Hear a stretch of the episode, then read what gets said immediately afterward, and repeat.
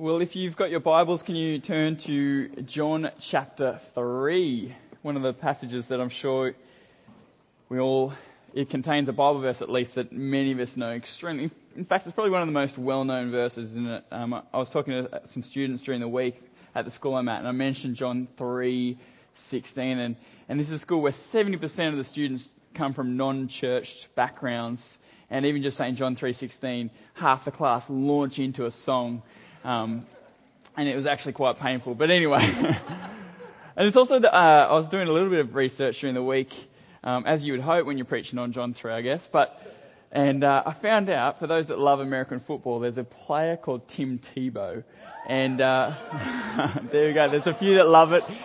Tim Tebow in his college final apparently got the black eyeliner and, and John 3:16 underneath his eyes, and apparently that caused uh, a massive Google search as well of people that were watching the final, then searching, well, what is John 3:16? Um, it's also a verse that in the 80s a guy got uh, saved, and we'll work out as we work through this passage what is it to be saved. Um, but this guy became a Christian and, in, and decided that he would go around to all the major sporting events, the Olympics, the World Cup, rugby, soccer, and banner John 3:16. So this is a well-known chapter. But I got to tell you when I was preparing this sermon, I fell in love with so much more than just this one verse. It's a great verse, but there is some wonderful goodness throughout this whole chapter. Um, but we're going to read John 3, 1 to 21. Hopefully that was enough time for you to find John chapter 3. Let's read. Now there was a man of the Pharisees named Nicodemus, a ruler of the Jews. This man came to Jesus by night and said to him, Rabbi, we know that you're a teacher come from God. For no one can do these signs that you do unless God is with him. Jesus answered him, Truly, truly, I say to you, unless one is born again, he cannot see the kingdom of God. Nicodemus said to him, How can a man be born when he is old? Can he enter a second time into his mother's womb and, he be, and be born?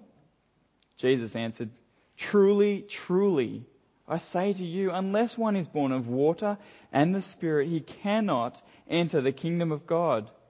That which is born of the flesh is flesh, and that which is born of the Spirit is spirit. Do not marvel that I said to you, You must be born again. The wind blows where it wishes, and you hear its sound, but you do not know where it comes from or where it goes. So it is with everyone who is born of the Spirit. Nicodemus said to him, How can these things be? Jesus answered him, Are you the teacher of Israel, and yet you do not understand these things? Truly, truly, I say to you, we speak of what we know and bear witness to what we have seen, but you do not receive our testimony. If I have told you earthly things and you did not believe, how can you believe if I tell you heavenly things? No one has ascended into heaven except he who ascended from heaven, the, the Son of Man, who descended from heaven, the Son of Man. And as Moses lifted up the servant in the wilderness, so must the Son of Man be lifted up, that whoever believes in him may have eternal life. For God so loved the world that he gave his only Son, that whoever believes in him should not perish but have eternal life. For God did not send his Son into the world to condemn the world but in order that the world might be saved through him. Whoever believes in him is not condemned, but whoever does not believe in him, believe is condemned already because he has not believed in the name of the only Son of God. And this is the judgment. The light has come into the world, and people loved the darkness rather than the light because their works were evil. For everyone who does wicked things hates the light and does not come to the light, lest his works should be exposed. But whoever does what is true comes to the light, so that it may be clearly seen that his works have been carried out in God. Heavenly Father, we ask that this morning, we ask that this morning your Holy Spirit would blow like the wind in this room. That you would initiate, that you would initiate many eyes to see and hear what you are teaching us this morning. In Jesus' name, Amen. When I was growing up, I, I loved a band called, called Pearl Jam. And uh, Mike Passo might tell you that I learnt to play guitar for other reasons. And many times, uh, Mike and I, several years ago, ran some camps, and, and he would tell you his version of the story is that whenever he was trying to find me on these camps, he would he would stumble into a room hearing uh, me and uh, playing guitar, but just to impress girls. But really, that wasn't the reason I learnt to play guitar. the reason I learnt to play guitar actually is because I loved the band Pearl Jam. And there was particular songs. In fact, the first song that I wanted to learn to play was Better Man. You may know the song, you may know the band. But anyway, I loved Pearl Jam, and so I tried to teach myself as many Pearl Jam songs as I could, and I would do my best Eddie Vedder impersonation. The lead singer of the band has kind of a unique voice, and I would try and uh, adopt that whenever I sang. And uh, so, as you would imagine, as some of you, I've told this story to some of you before, but when I heard that Pearl Jam were coming to Sydney, I did what you do when your band that you love is coming to Sydney, right? I went and, and tried to get tickets. And myself and, and another friend, Matt, we got some tickets. And we were so excited because this is the band that I've loved for, for years, the, the songs that I've been singing for years, and now I finally have the chance to go and see Pearl Jam. And so we went, we enter, and we're, we're guided by uh, the stewards to our seats, and we sort of enter, and they go, "Oh, it's up the next level." And so we, okay, we go up the next level. It's not too bad. And they're actually directed to the next level again. Oh, okay, it's maybe it is bad. And by the time we actually find our seats, Matt and I are basically in the nosebleed section. You can't really get further back. Uh, and so this idea that I was going to see Pearl Jam, that, that kind of disappeared because I wasn't seeing Pearl Jam. I was watching a, a screen at best to see them and I wasn't actually physically seeing Pearl Jam. And I thought, this is not good enough. All right, this is my band. This is the band that I love. I've got to get closer.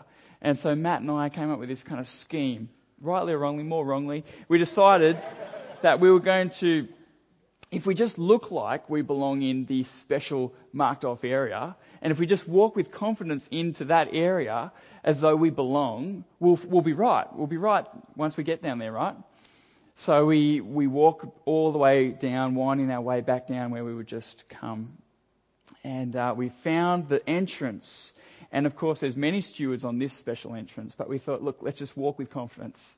And we walk and we get about 10 meters in and we think we're almost in and then we get called back. and it didn't happen. We didn't have what was necessary. They called us back and they said, show us your tickets. Have you got the right ticket to enter, to see Pearl Jam from this this distance from uh, close proximity, and we did not. So we didn't have what was necessary. We were lacking to, to uh, be able to enter and see Pearl Jam. This morning in John 3, we, we come across a conversation between a biblical scholar, Nicodemus, and he's having a conversation with a carpenter's son, Jesus. And in this conversation, it becomes the, the main point of topic is about the kingdom of God. And, and the main point is actually what is necessary to see and to enter the kingdom of God. The kingdom of God, this place that the Jews have been longing for, this place that, that they envisioned where this broken world would be made right, where God ruling as a king would be fully realized. This broken world would be made right under God's good rule. We, we might prefer the term heaven. And so the topic of conversation between Nicodemus and Jesus is what is necessary to enter, to see heaven? It's an important one, isn't it? It's an important uh, question to ask. And so I want us to walk through considering what is necessary. But very quickly it becomes very clear what is necessary? You must be born again. And so if there's a title, if you want a title for this morning's talk, it's simply that. You must be born again. If we want to go to heaven, if we want to enter, if we want to see the kingdom of God, you must be born again. So, as far as I can see in this passage, I'm going to break it down into two points. Why can't we enter heaven? And what hope do we have? Why can't we enter heaven? And what hope do we have? You must be born again. So if you've got your Bibles open, let's start right from the start of the chapter, verse 1. Why can't we enter heaven? Now, there was a man of the Pharisees named Nicodemus. So very quickly, we, we, we have to understand that the Pharisees were a, uh, a unique group of people who would be incredibly educated in the Old Testament, in the Jewish scriptures. And these, these Pharisees were, were the Bible guy, right? They, they knew it so well.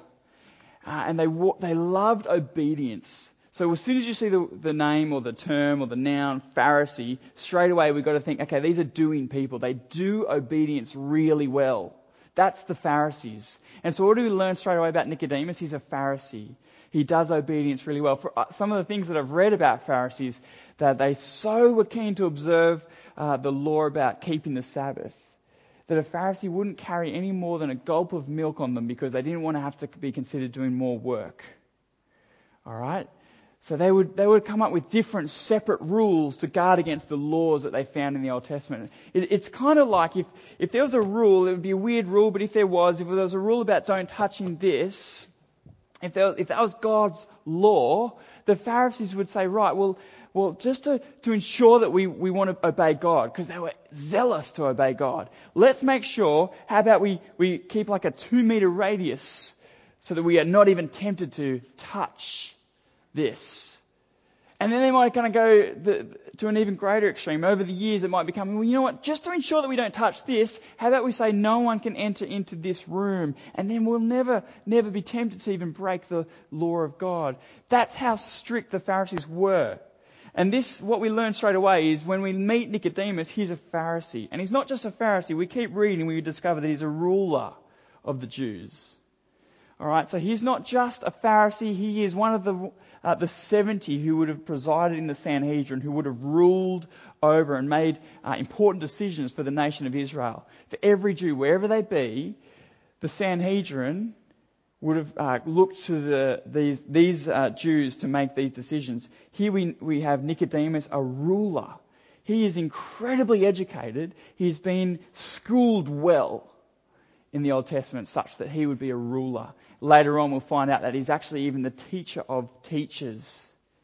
It's kind of like the Archbishop of Sydney.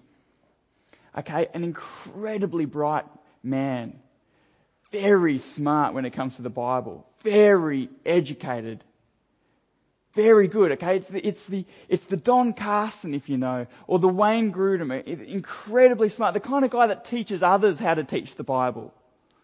All right, this is Nicodemus, the ruler, the teacher, the Pharisee.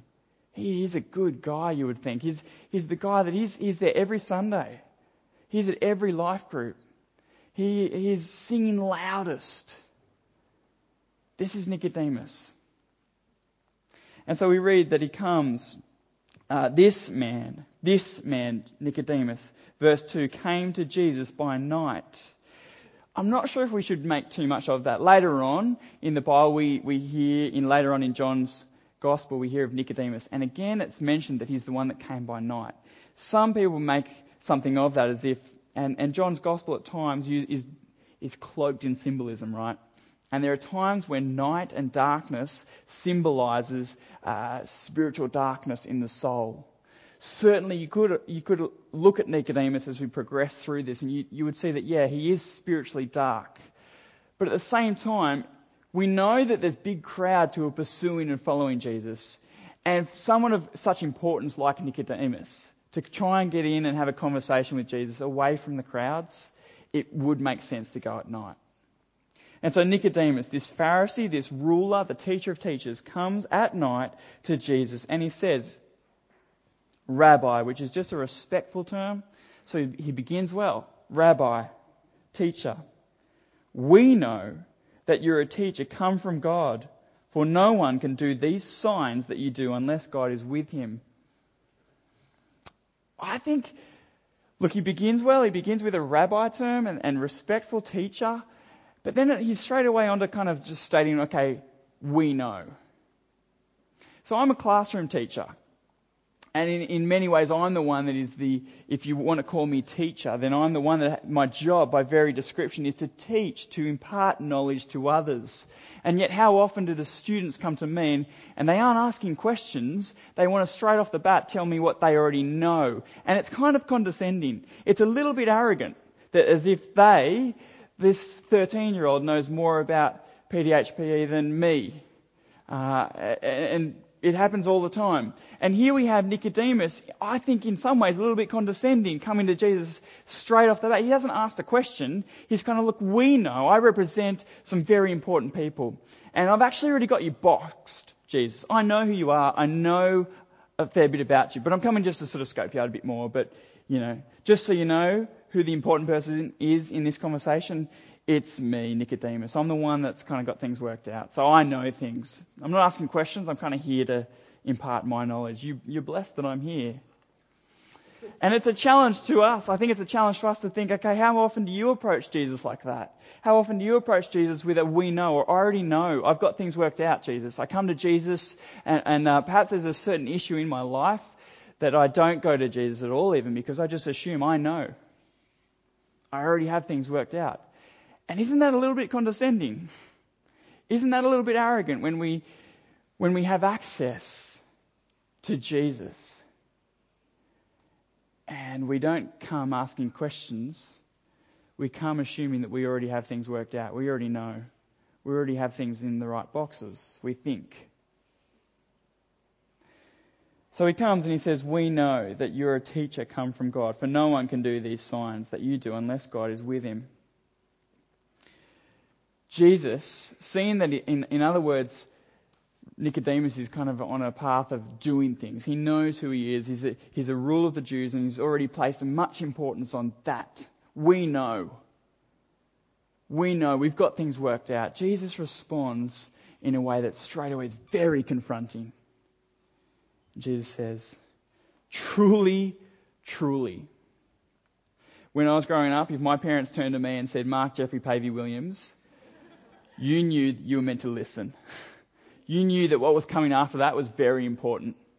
Here, when, when someone says truly, truly, and three times Jesus is going to say to Nicodemus, truly, truly. In other words, he's saying, Mark Jeffrey Pavey Williams, listen up. This is important. What I'm about to say is important. Truly, truly, Nicodemus, I say to you, unless one is born again, he cannot see the kingdom of God. But this is Nicodemus that Jesus is talking to. This is Nicodemus the Pharisee. In the first century, it would have been absolutely assumed that all Jews would enter and experience and see God's kingdom, God's good rule, God establishing his reign and making all these wrongs right. Nicodemus would have assumed that. How confronting then as, as Nicodemus has approached from a place of saying, We know, Jesus has responded saying, Nicodemus, for all that you do, you actually don't have the ticket to go and see Pearl Jam. You actually don't have what is necessary to see and enter the kingdom of God. It'd be like if I went and saw, if I went and tried out for the Australian Ballet. Some giggle. I didn't realise I would be that bad, but no, it's true. if I went and tried out for the Australian Ballet, and they turned around and said to me, your best hope is that you be born again. They're basically saying you haven't got a hope. There is no hope for you. You aren't going to make the Australian Ballet. Your best hope is that you be born again, Mark. No hope. Don't have what's necessary. And so that's what he says to, to Nicodemus. Truly, truly, you cannot enter the kingdom of God. It's interesting, isn't it? Because Nicodemus is this guy that knew a lot about the kingdom of God. He's the Bible guy. And yet he, he doesn't actually possess and have what's necessary to actually see the kingdom of God. It's possible. It's possible to be that person who knows and has the knowledge and yet you've never seen it. It's possible for a blind man to speak with a knowledge about a rainbow, and yet they may never have seen one. It's possible for someone to sit in church and speak with a great depth of knowledge.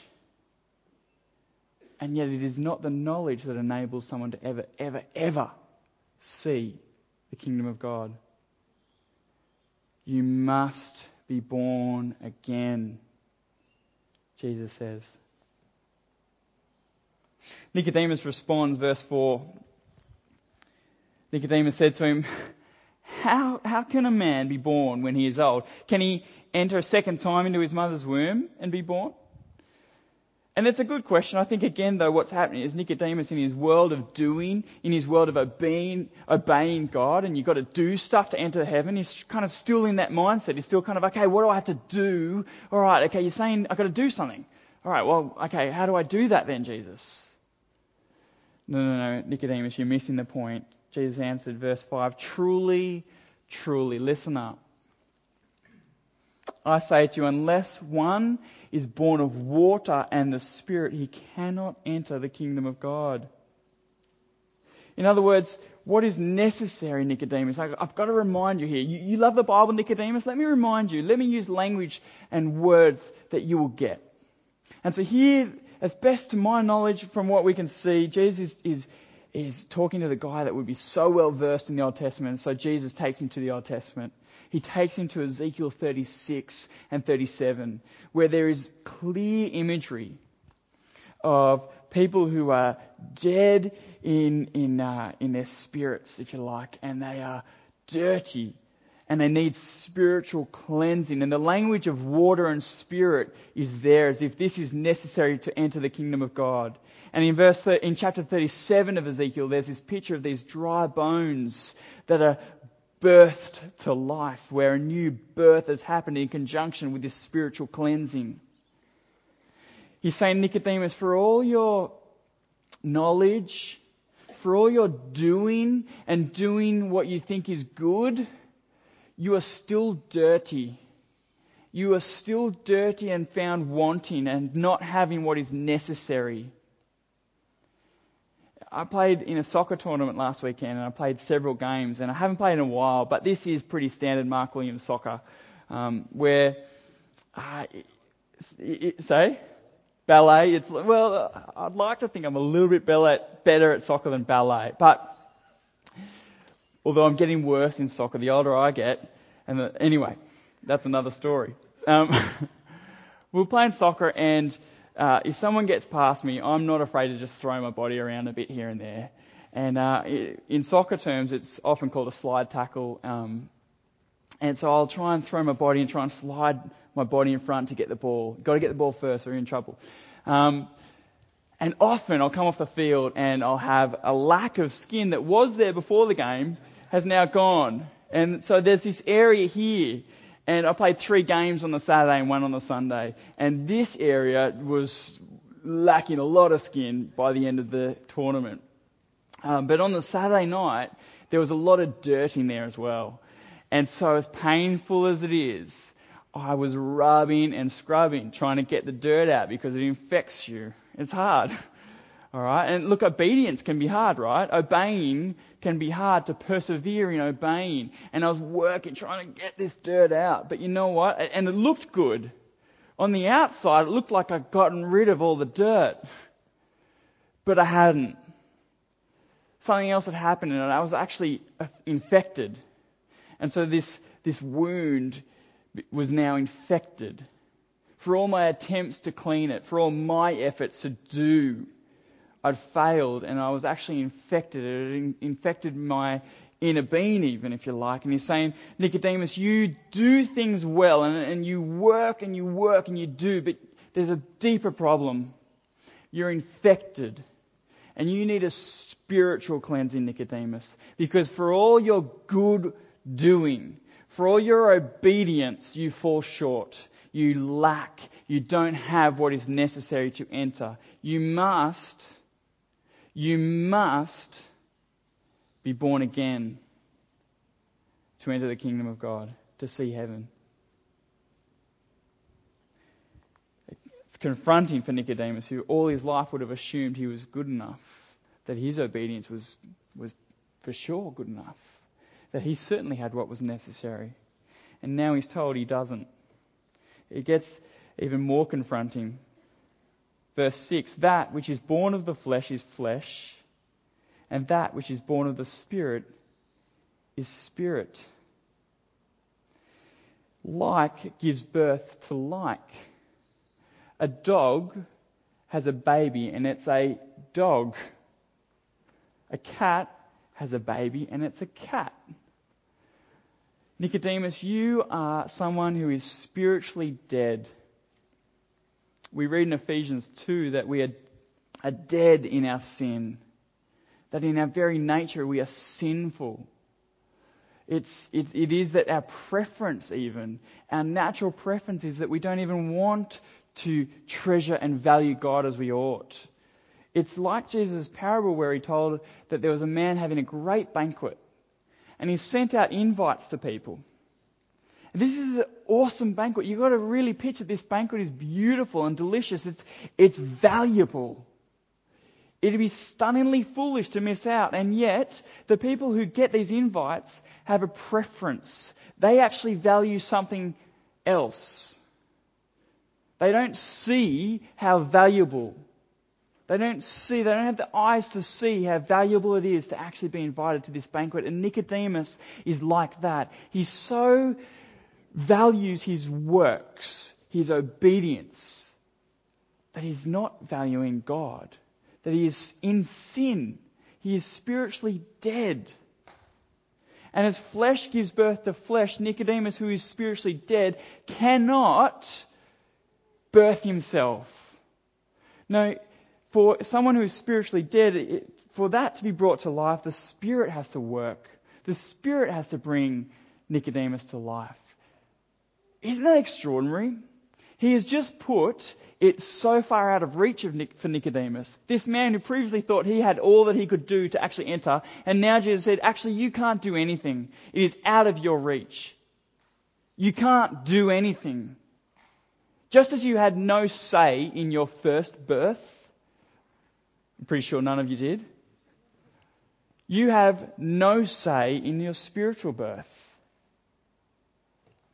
It is altogether a work of God.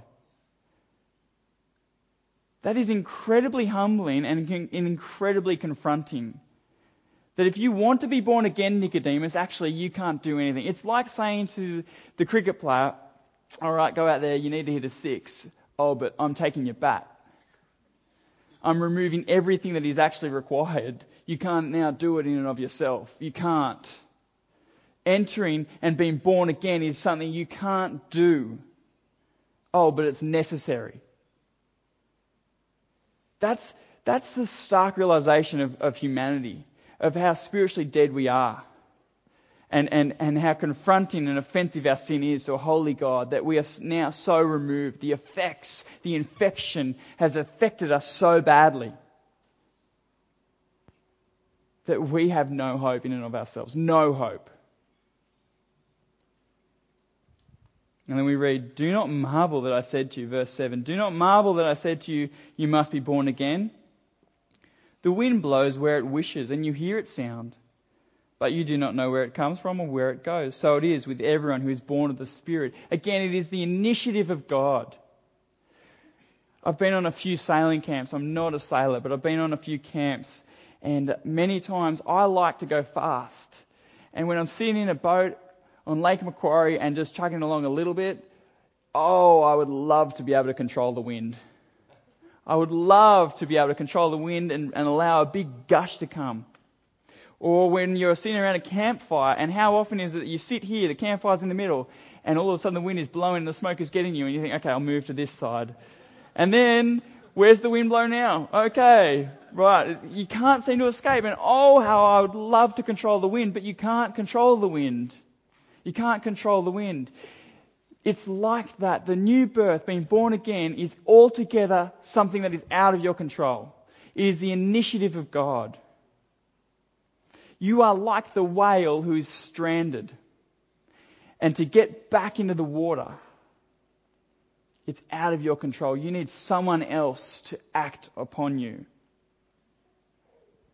You must be born again, but it's God's initiative for you to be born again. Is absolutely, completely a work of the Spirit.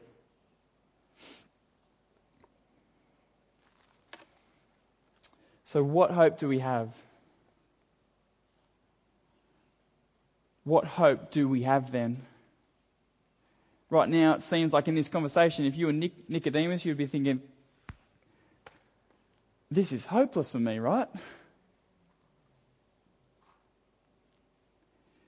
Verse 9 Nicodemus said to him, How can these things, these things be? Jesus answered him, Are you the teacher of Israel? Are you the one that teaches other people how to teach? Are you the, the theological expert, the biblical scholar? And you don't get this. Are you the teacher of Israel and yet you do not understand these things? Mark Jeffrey Pavey Williams, truly, truly I say to you, listen up. We speak of what we know and bear witness to what we have seen but you do not receive our testimony. If I told you earthly things and you do not believe, how can you believe if I tell you heavenly things? No one has ascended into heaven except he who descended from heaven, the Son of Man. In other words, Nicodemus, you've come as if you're the one who has authority. Let me tell you, I am the one who has authority. I am the Son of Man who has ascended. And we want to talk about things of heaven. I've ascended from heaven, Nicodemus, so listen up. You want to hear the, the, the truth about entering heaven? Then listen to the one who ascended, who descended from heaven, who has come down from heaven.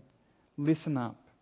And then, whilst I said 316 is a very well known verse, over this week of studying this passage, I love and fell deeply in love with the next verse.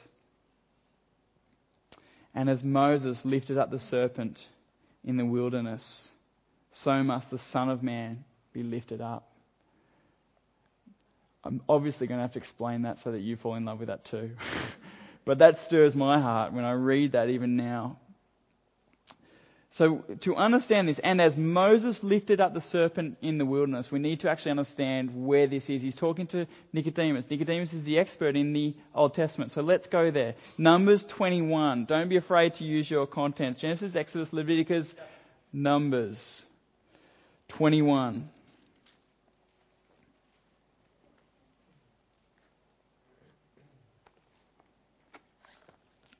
Numbers 21.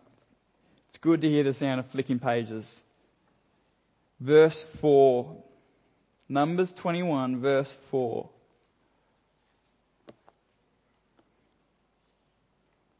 From Mount Hor they set out by the way to the Red Sea to go around the land of Edom. And the people became impatient on the way. And the people spoke against God and against Moses. Why have you brought us out of Egypt to die in the wilderness? For there is no food and no water, and we loathe this worthless food. Verse 6 Then the Lord sent fiery serpents among the people, and they bit the people, so that many people of Israel died. And the people came to Moses and said, We have sinned, for we have spoken against the Lord and against you. Pray to the Lord that he take away the serpents from us. So Moses prayed for the people, and the Lord said to Moses, Make a fiery serpent and set it on a pole. And everyone who is bitten, when he sees it, shall live. So Moses made a bronze serpent and set it on a pole. And if a serpent bit anyone, he would look at the bronze serpent and live. This is incredibly confronting too. This is, this is a passage where Jesus takes Nicodemus and again, it is just again confronting. These people deserve to die. You read this and you think, do they really deserve that? Do they really deserve to die for grumbling? I grumble all the time. And here are people who have grumbled, complained. And God says that, that this, in this situation, they deserve death. And so what does He send? If you're a Jew who knows the Old Testament, are you like, a fan of serpents? No. So what does he send? He sends the very thing that if we know Genesis 1, uh, Genesis 3 well, the very uh, serpent was, was what caused this world to be fallen. Well, not caused, but in that picture was, was involved and, and uh, uh helping people or assisting or being there where people uh, sinned. And here is this picture of serpents, these things that people would have loathed. It's a horrible scene, isn't it? Serpents biting the Lord's people that He has just rescued. Serpents.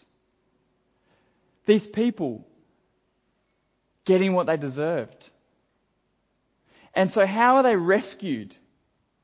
How are they, these people rescued from this horrible, horrible picture?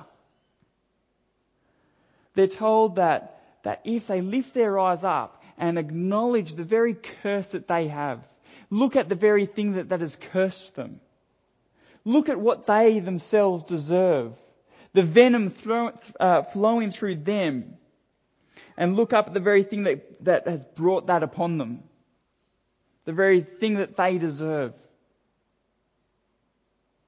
If they look up and see a serpent lifted up, they will live.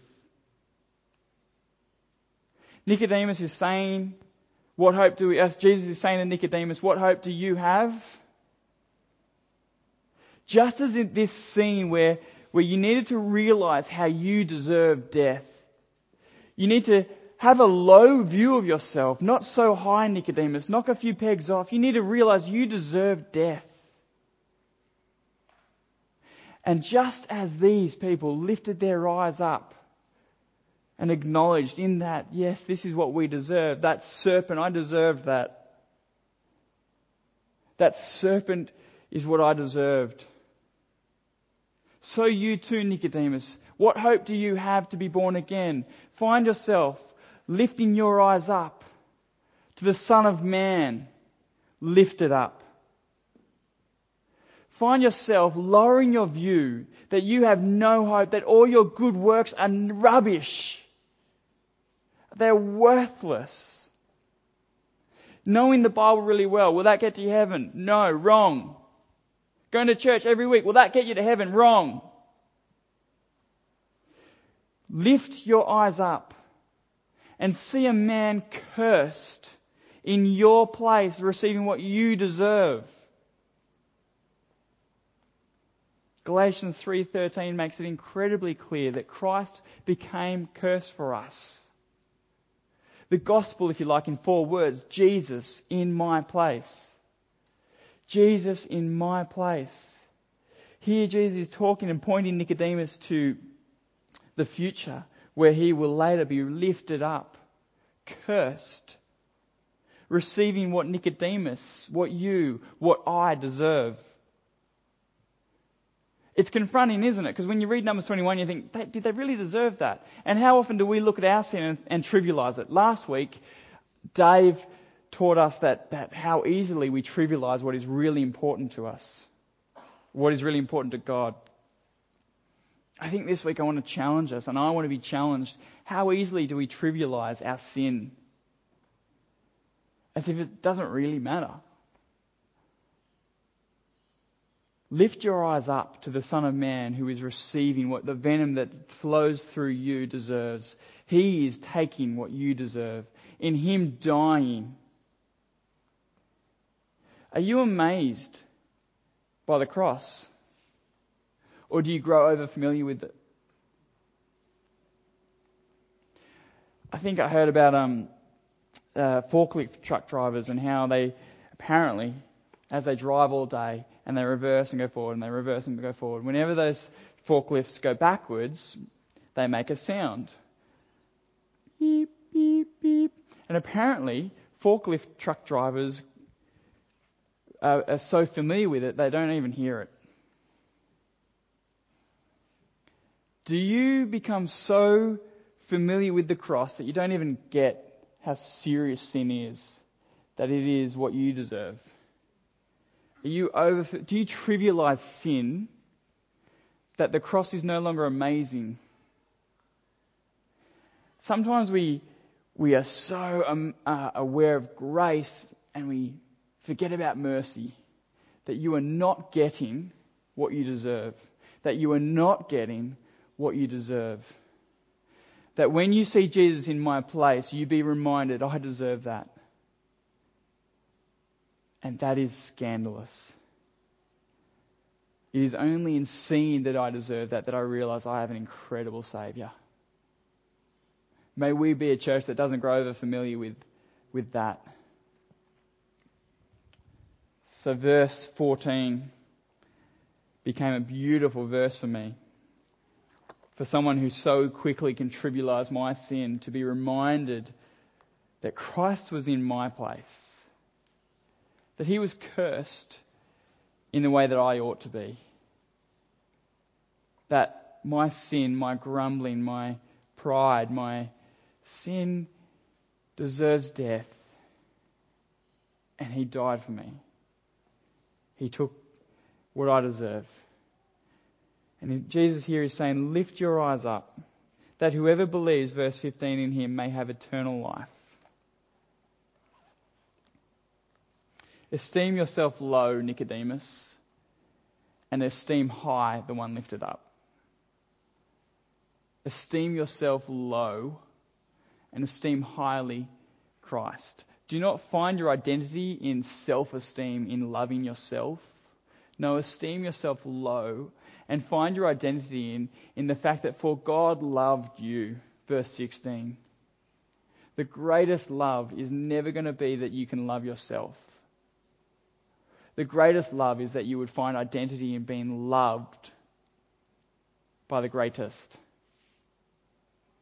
For God so loved this fallen, broken world that He gave the greatest gift that you will ever find. The greatest gift being His Son. That whoever, here is the greatest invitation, whoever would lift his eyes up, would believe in Jesus, would cast himself completely on the one lifted up in his place, would, would cast himself and all that he is on Jesus. It's like for me, it brings to mind uh, going camp, uh, away in the summer holidays two years ago. Uh, some of us from this church, we went and found a little river hole uh, about six hours north. We were up near Coffs Harbour, and we found a river hole. And on the side of the river was a big rope and we decided we were going to have a swing on the rope. So I went up and had a go. Now, at that moment when you're holding the rope, you put all your weight on that rope. And it's a bit of a height. And so at that moment, it's a test of trust. If that rope's going to fail, what you will fail. If that rope succeeds, then you succeed.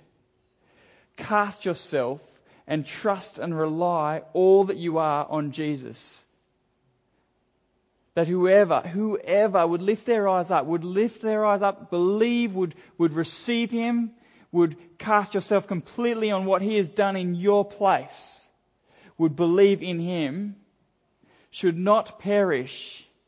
But here is the greatest promise, the greatest assurance that you would have eternal life. He will not fail you. You would have eternal life. It's, it's another way of saying that you will enter the kingdom of God. You must be born again. What hope do you have? You have one who became cursed in your place. Jesus in my place. Jesus in your place. And then, it, just so that we're clear, it's reversed. For Nicodemus, who was so much on about that it's, you've got to do stuff, you've got to do stuff to enter the, the kingdom of God. And I think so often the church can, can make this mistake throughout history that, that we emphasize the outward behavior first and foremost and put the wrong emphasis on that as if that is upheld and that is most important. Just so that we're clear on this. Jesus goes on in verse 21 to say, no, no, no, these will be the overflow of someone who delights in the light. These will be the overflow. The behavior will come after the birth. You must be born again and then your behavior will be affected and changed. I think again, too easily we can kind of have a skewed vision of spiritual disciplines, of reading the Bible and praying, as if those things are going to fix us and make us right to get to heaven. They're wonderful gifts and means to lift your eyes up on the one who fixes us, the author and perfecter of life. May they only ever be means to that, to lifting your eyes up again and again. And in that, reminding yourself that Christ, that the Spirit has birthed in you the ability to lift your eyes up. Altogether a work of God. Here's initiative. That we would esteem ourselves not. That we would grieve the sin, not being condemned by our sin, but grieve the sin that put Christ on the cross in my place and cast ourselves completely on Him. Be reminded of how incredibly loved you are by the greatest love you'll ever find. For some of us, I pray that the Spirit is, is moving right now, that the wind is blowing within this room, and perhaps you're finding yourself within your heart a quickening to want to lift your eyes up for the first time. Perhaps for some of us, you have been playing the games like Nicodemus, where you have been going to church, and for the first time, your heart is being quickened to actually see your sin for what it is, to actually see your need to lift your eyes up. Do it now. Don't waste the time. Do it now. Get right with the Lord by lifting your eyes up and, and praying, Lord, thank you. I'm sorry that I'm a sinner. Thank you, Lord Jesus, for dying in my place. Cast yourself completely on Him. We come across Nicodemus later on in John's Gospel, John 19. And we see Nicodemus doing exactly that. Nicodemus, John 19, verse 38. After these things, Joseph of Arimathea, who was a disciple of Jesus, but secretly, for fear of the Jews, asked Pilate that he might take away the body of Jesus. And Pilate gave him permission, so he came and took away his body. Nicodemus also, who earlier had come to Jesus by night, came, bringing a mixture of myrrh and aloes. I don't know at what point uh, Nicodemus was perhaps born again. But here we have Nicodemus at the other end of the story, where clearly his eyes have been lifted up to someone, the Son of Man being lifted up, cursed on a tree. Here, no doubt, going through his mind is this conversation that he's just had in John 3, where he's been reminded of numbers, he's been reminded of Ezekiel. And for Nicodemus, who is who's entrenched and, and, and, and uh, saturated in the Old Testament, how rich it would have been to have seen the Son of Man literally lifted up in his place. May we be a people, may we be a church who regularly, daily, are richly, deeply saturated in the truth of, of Jesus was lifted up for us. You must be born again. What hope do you have? Lift your eyes up. Jesus paid it all. Jesus in my place. Let's pray. Thank you, Lord. What other response can we have but thankfulness? Lord, that this entering of heaven that requires new birth is your work. That we find in our hearts a desire to treasure and value you. That we find in our hearts a desire to lift our eyes up to what we deserve, to picture and glance and stare at what we deserve, and yet not us receiving it, but one in our place the Son of Man in our place. Thank you, thank you, thank you, Lord. Amen.